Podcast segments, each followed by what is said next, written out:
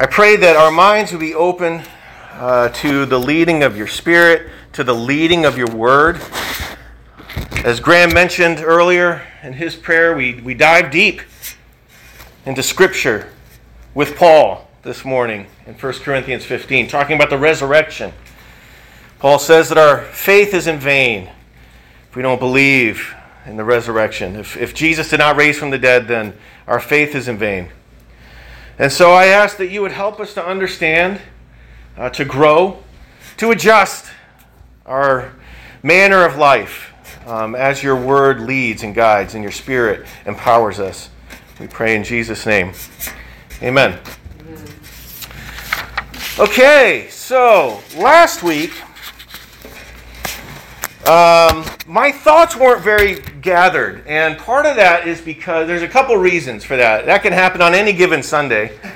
Um, part of it could be uh, I have a hectic Saturday, and I just don't hadn't, I didn't have the time to kind of center my being. Um, and yes, last week was kind of hectic, so that was part of it. The other part is I was trying to you know get this really heady idea um, across and sometimes I'm just I just didn't have the time in the week, uh, or I didn't I need another week or something like that. There was plenty of time, but this particular concept needed a bit more time to simmer, and that was true as well. So I apologize. Uh, I did get a email saying, "Hey, how about some clarification?" Um, got a lot of good nods while I was teaching, and a lot of people, you know, thanked me for the sermon and all that. So I think a lot of, some I think there's a lot of understanding and there was a, a, bit of confusion that, that went out as well. So I'm going to spend a little bit of time just uh, recapping last week, uh, and it goes right into this week anyway. Um, so let's start with Christmas. Uh, at Christmas, my wonderful daughter, Claire, bought me a record player. No. Wow. It was awesome. Yeah. No. It was really cool. Um, yeah. You can come over sometime. We'll, okay. Yeah. like a real record player with like needle and all. Yeah, yeah, needle and everything, right? Um, so, what's really what's really interesting about the record player experience is that there is a bit of an experience that goes along with it. Uh, I think many people would say that the format itself, being on vinyl, is just a bit warmer sounding, a bit more organic. It's a more pleasing uh, experience um, to listen to. But I think that there's more than that. Um, you have to get up and walk across the room and flip the thing over, you know, when it's halfway done. In fact, one of the first records I got was about a regular length LP, but it wasn't high fidelity, it was medium fidelity, so it was like twice as long. So you get about four songs, and then I got to flip it for another couple songs, and then I got to flip, and there's another, like two, two records in there. And it's great. It sounds great. Um, but there's something about having to uh, go through the motions. There's a ritual involved that is embodied in what you actually have to do. You have to lift up the dust cover, put the thing down, and you hear the you hear the thing start, right? And then um, you get that you got to get up halfway through and go across the room. So I'm, I'm get, I have this record, and now I'm really excited to listen to good music.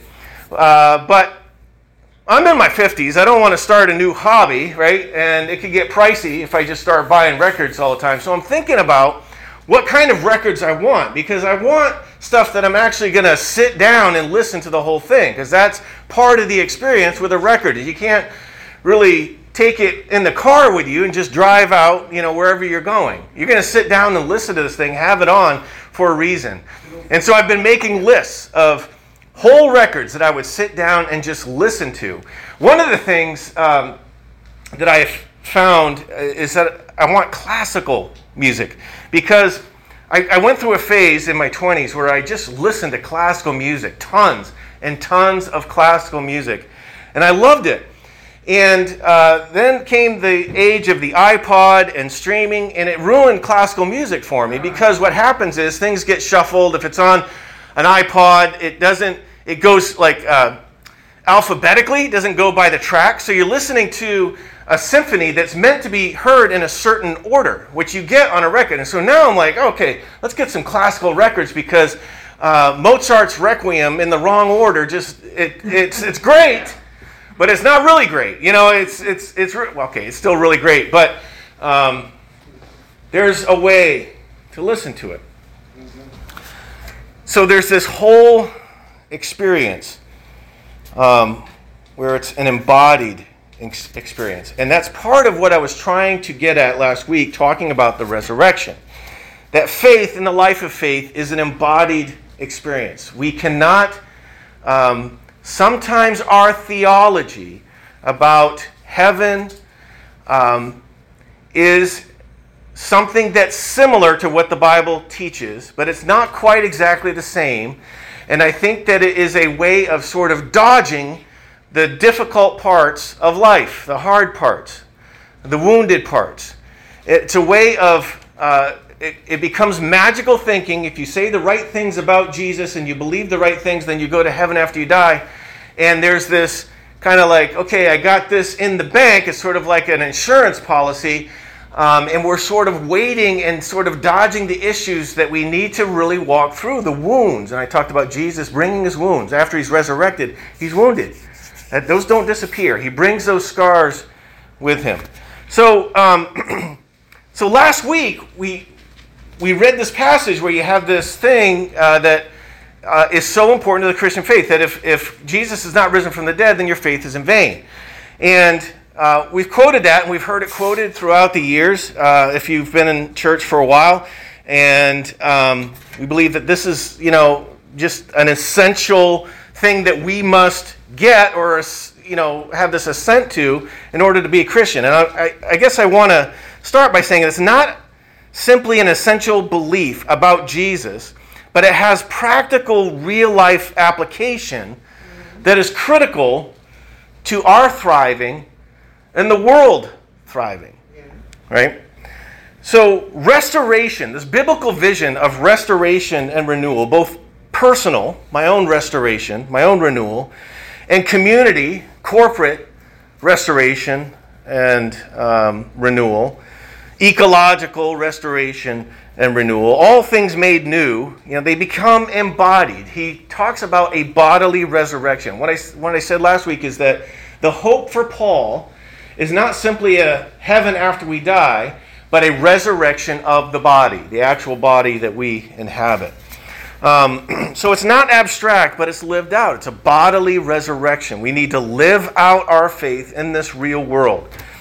Um, and this is what we deeply want, and this is what we deeply need. Whether we believe that or not, or we're aware of it, that is what we deeply want, is our wounds to be healed.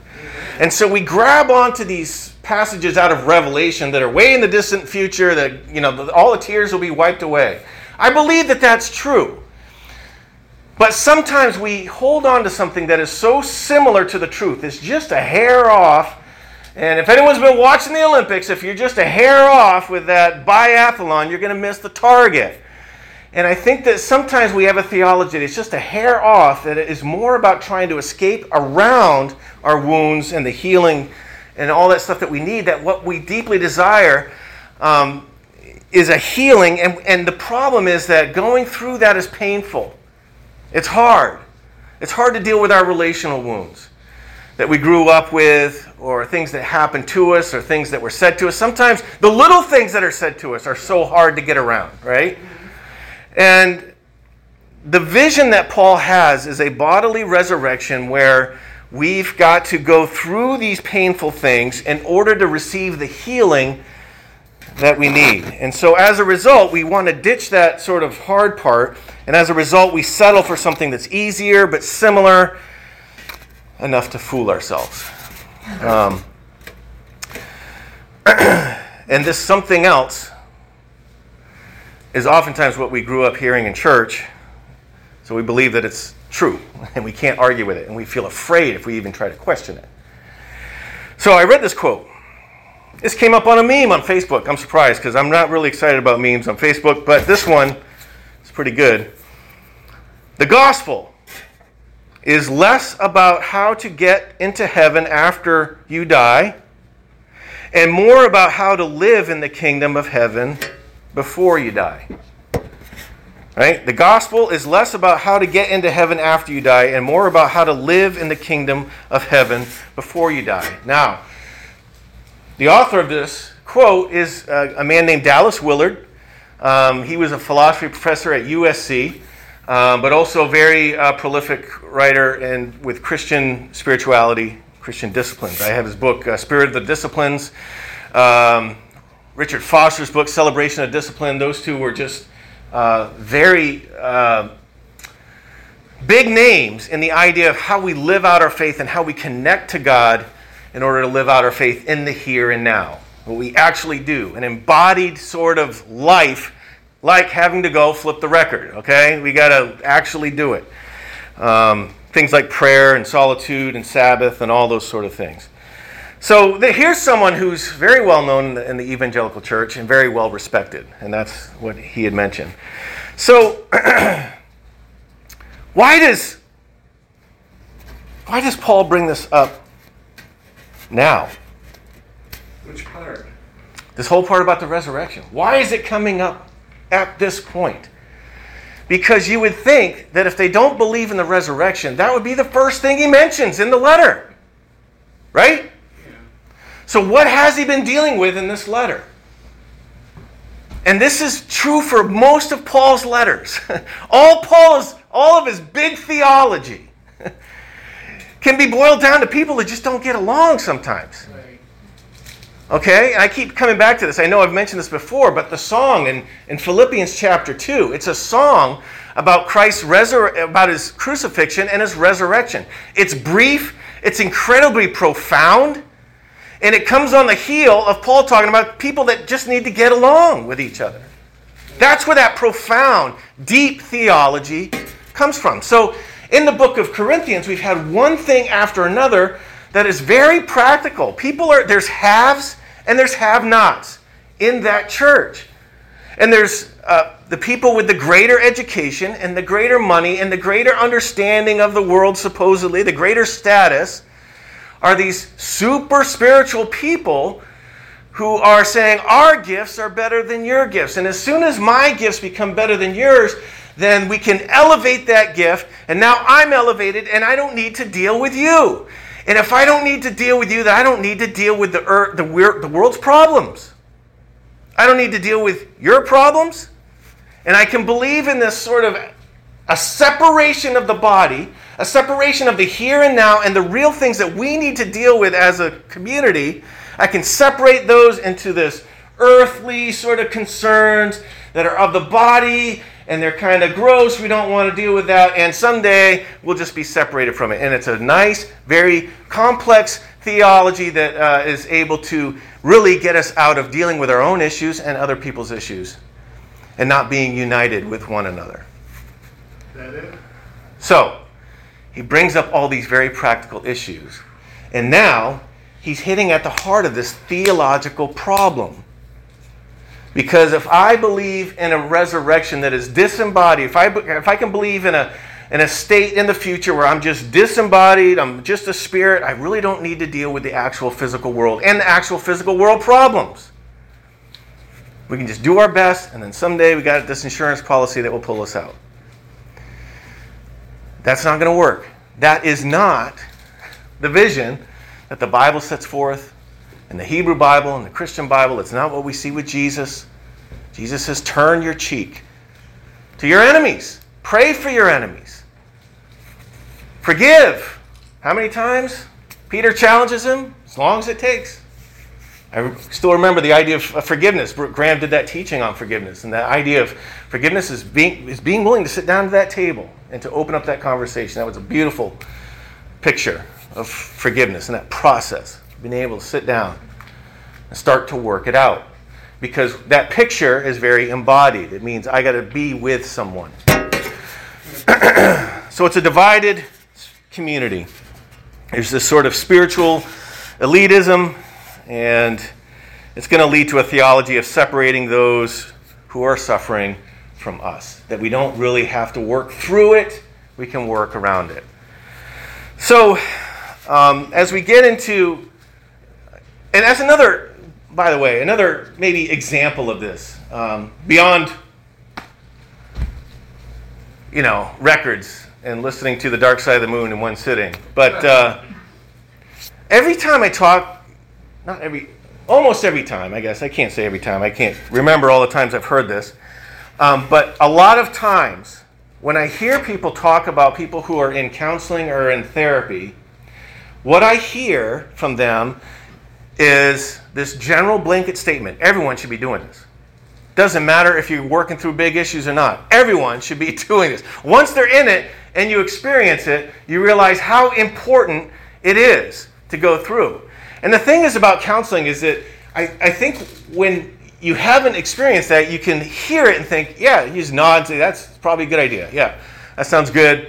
Um, but the people that are doing it realize that there's that the whole thing is an embodied. I mean, you got to set up, you got to call, you got to actually pay for it, or your insurance company has to pay for it, and you got to call your insurance company to make sure they're paying for it. You got to go there, you got to set up the calendar. If you're doing family therapy, you got to set up five calendars to be able to do it. You have to actually go and do it. You got to sit down and talk, right? And a good therapist is just gonna, is not to let you get around. I mean, just you got to talk. So there's something about working through the whole thing. I remember Eduardo saying when we did the racism class that it's body work. It's tiring. It's going to be hard to think through these difficult issues. But that is what an embodied faith is all about. And that's what Paul is trying to say that you, you cannot build this theology where the Spirit just separates and you're good. You got to deal with actual stuff. You got to deal with it. And that's why I think this very important theology of the resurrection is coming up now. And in the context of what he's bringing up, he says, Here's my experience with the risen Christ, like I just mentioned in the announcements. Here's my story. Then we have the passage last week. Uh, if, if, you don't, if Christ is not risen, if he's not actually risen, then our faith is in vain. And then we get into this next section. And Paul is anticipating their uh, objections, right? He's, he's kind of He's asking the questions he's anticipating from them. And so in Corinthians 15 35, he starts with those questions. He says, But someone may ask, How will the dead be raised? What kind of bodies will they have? What a foolish question.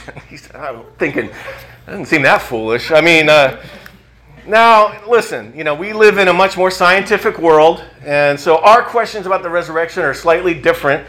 Um, I think in Judaism, they believed in a general resurrection anyway. Apparently, there are some people in this crowd that don't.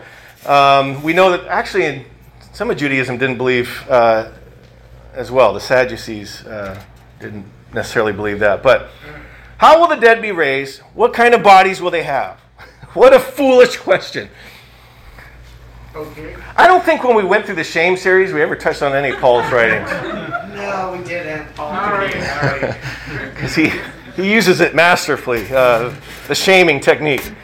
Um, when you put a seed into the ground, it doesn't grow into a plant unless it dies first. Now, we have to stop and say, that's not true. we know that that's not true, uh, but Paul's point is not agriculture. The plant doesn't die. Um, number one. Number two, um, again, they're not coming from a scientific, uh, the scientific revolution has not happened yet. Um, but his point is great, I think. Uh, when you put a seed into the ground, it doesn't grow into a plant unless it dies first, or unless there's an incredible transformation that actually happens. And what you put in the ground is not the plant that will grow but only a bare seed of wheat or whatever you are planting. Then God gives it the new body he wants it to have. A different plant grows from each kind of seed. And so here we have this idea that there is a kind of a, a radical discontinuity between the bodies, but they're both bodies. They're both lived out, they were both embodied, a seed and a plant.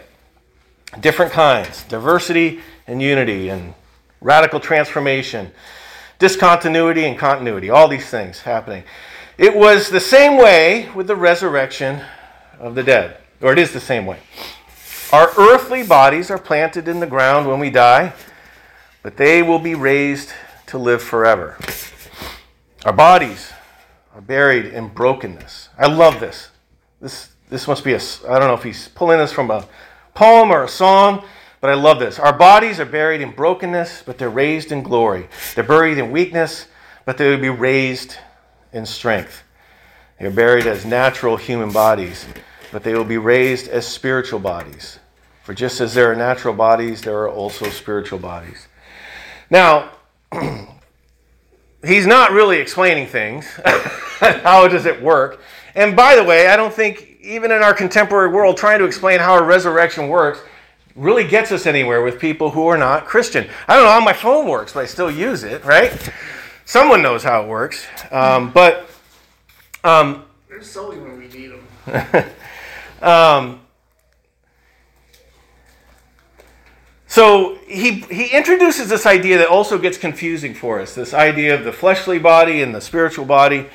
And uh, because we tend to use the term spirit and flesh as uh, the actual body and spirit something that's disembodied, we get confused when we read Paul. And we see this in other letters as well about the flesh and the spirit. And they seem to be playing off each other.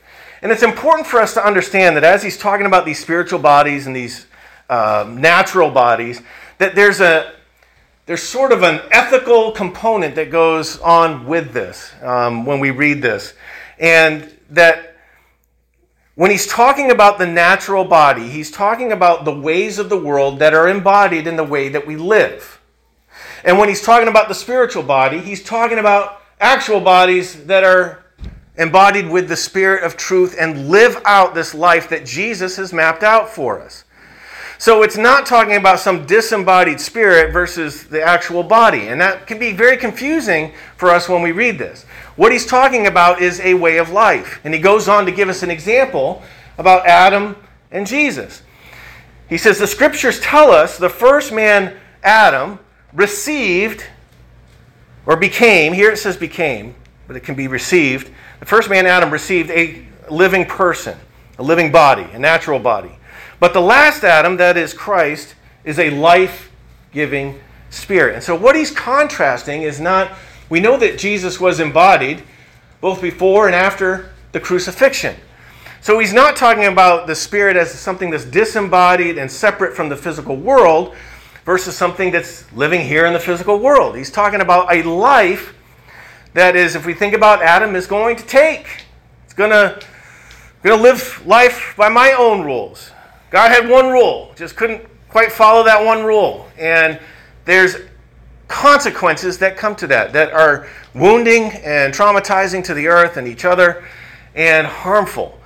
Um, versus Jesus being a life giving spirit, that if we follow Jesus and we live in that, um, we, we are disciples of Christ, that we are living in that life of spirit is embodied in the way that we live forgiving our enemies, praying for those who persecute us. Um, all that goes with that.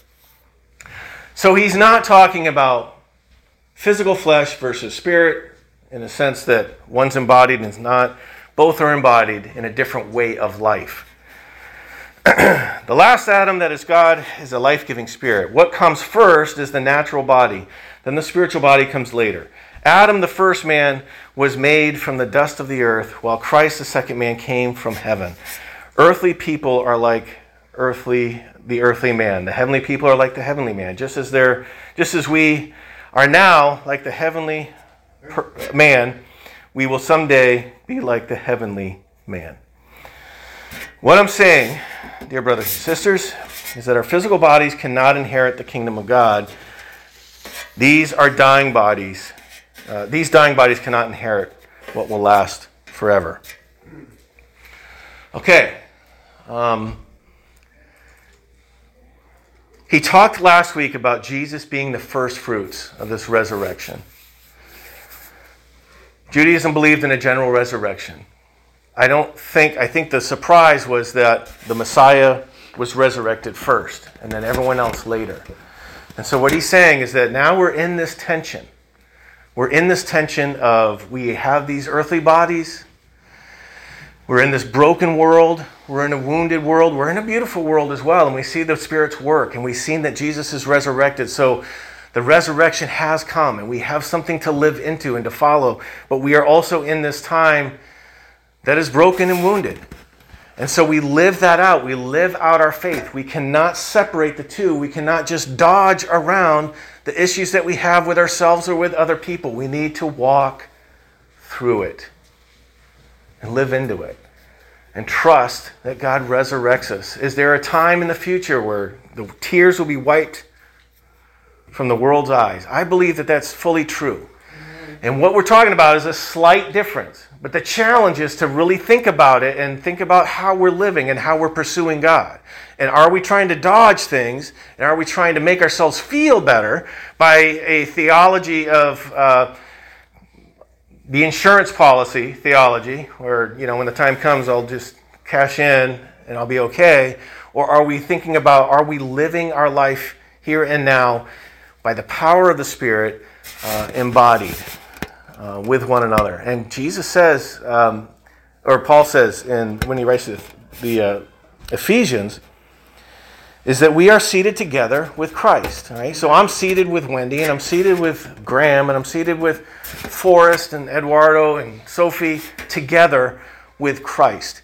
And so we are also resurrected together. And so there is this vision of having to live this out together. Um, and again, I'm going to come back to the story because it was so profound.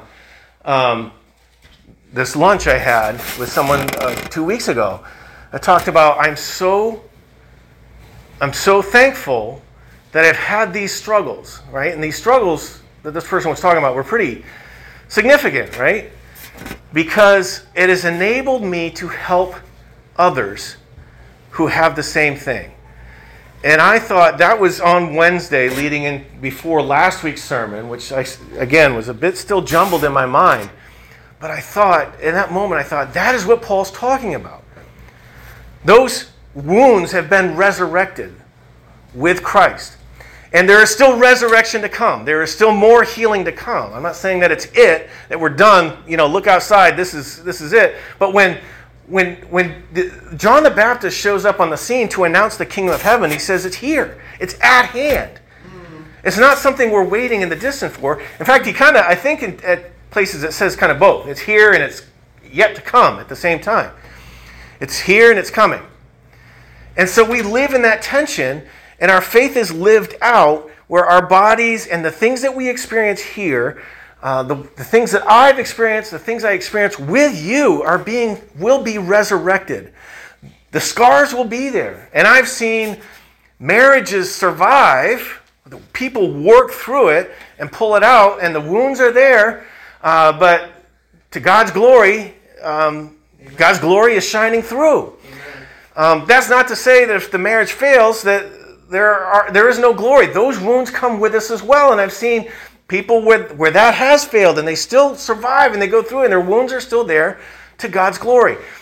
And so we live out our theology. We live out um, this, this resurrection. And I think that's why this comes at the end, because Paul is saving the big punch for the end. That this is an issue of theology. We cannot separate the physical world, the sufferings of the physical world, whether it's personal or corporate, national, ethnic, whatever those are, um, we can't separate those from the life of faith. And there's great hope in this. I get excited when I start to think about it this way. Like, there's hope in the things I can actually see and feel and hear.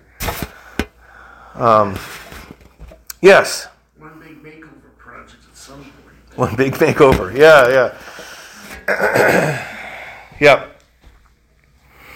Um, okay. That's what I got for you today. All right? All right. Thank you.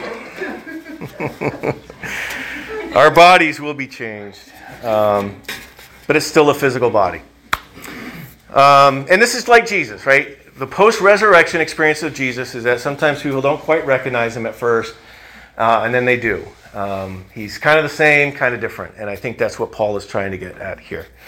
Um, so, we are going to, and so that's why I, you know, the, that connection with Genesis was so important because what you have there is a picture of resurrection. And what's resurrected is that family. And um, they've been deeply wounded by the actions of each other, particularly uh, particularly being sold into slavery, could be a harmful thing for a, a young boy. And um, but when you follow that story in the book of Genesis, what you see is that there's there's two parallel stories, and one is Joseph, and he's going through some very difficult things, and learning about God and making you know good decisions, and but you also have Judah who kind of led the led led the uh, the charge in selling him into slavery. Judah goes through some very painful transformation as well, and that's what's beautiful about that story. And it can seem like they're not connected, the stories of Judah and the stories of Joseph, but they actually are, are running in parallel. And then you see them come together here where there's healing. And this, this family is brought down there, and it's salvation. Yeah. The youngest one who's, who is left in the grave, by the way, the youngest son, who is le- the beloved son who is left in the grave, is the one who's able to deliver his family. It's very much like Jesus. And so um, it's a beautiful thing to read this and see this painful and joyful resurrection of this family. Um, I'm so glad we get to read that as well. So let's um, let's take communion, and we will remember the actual scars of, of Jesus that He offers up to us um, as a picture of what it means to live in faith, to embody our faith in even painful ways uh, for the salvation of humanity.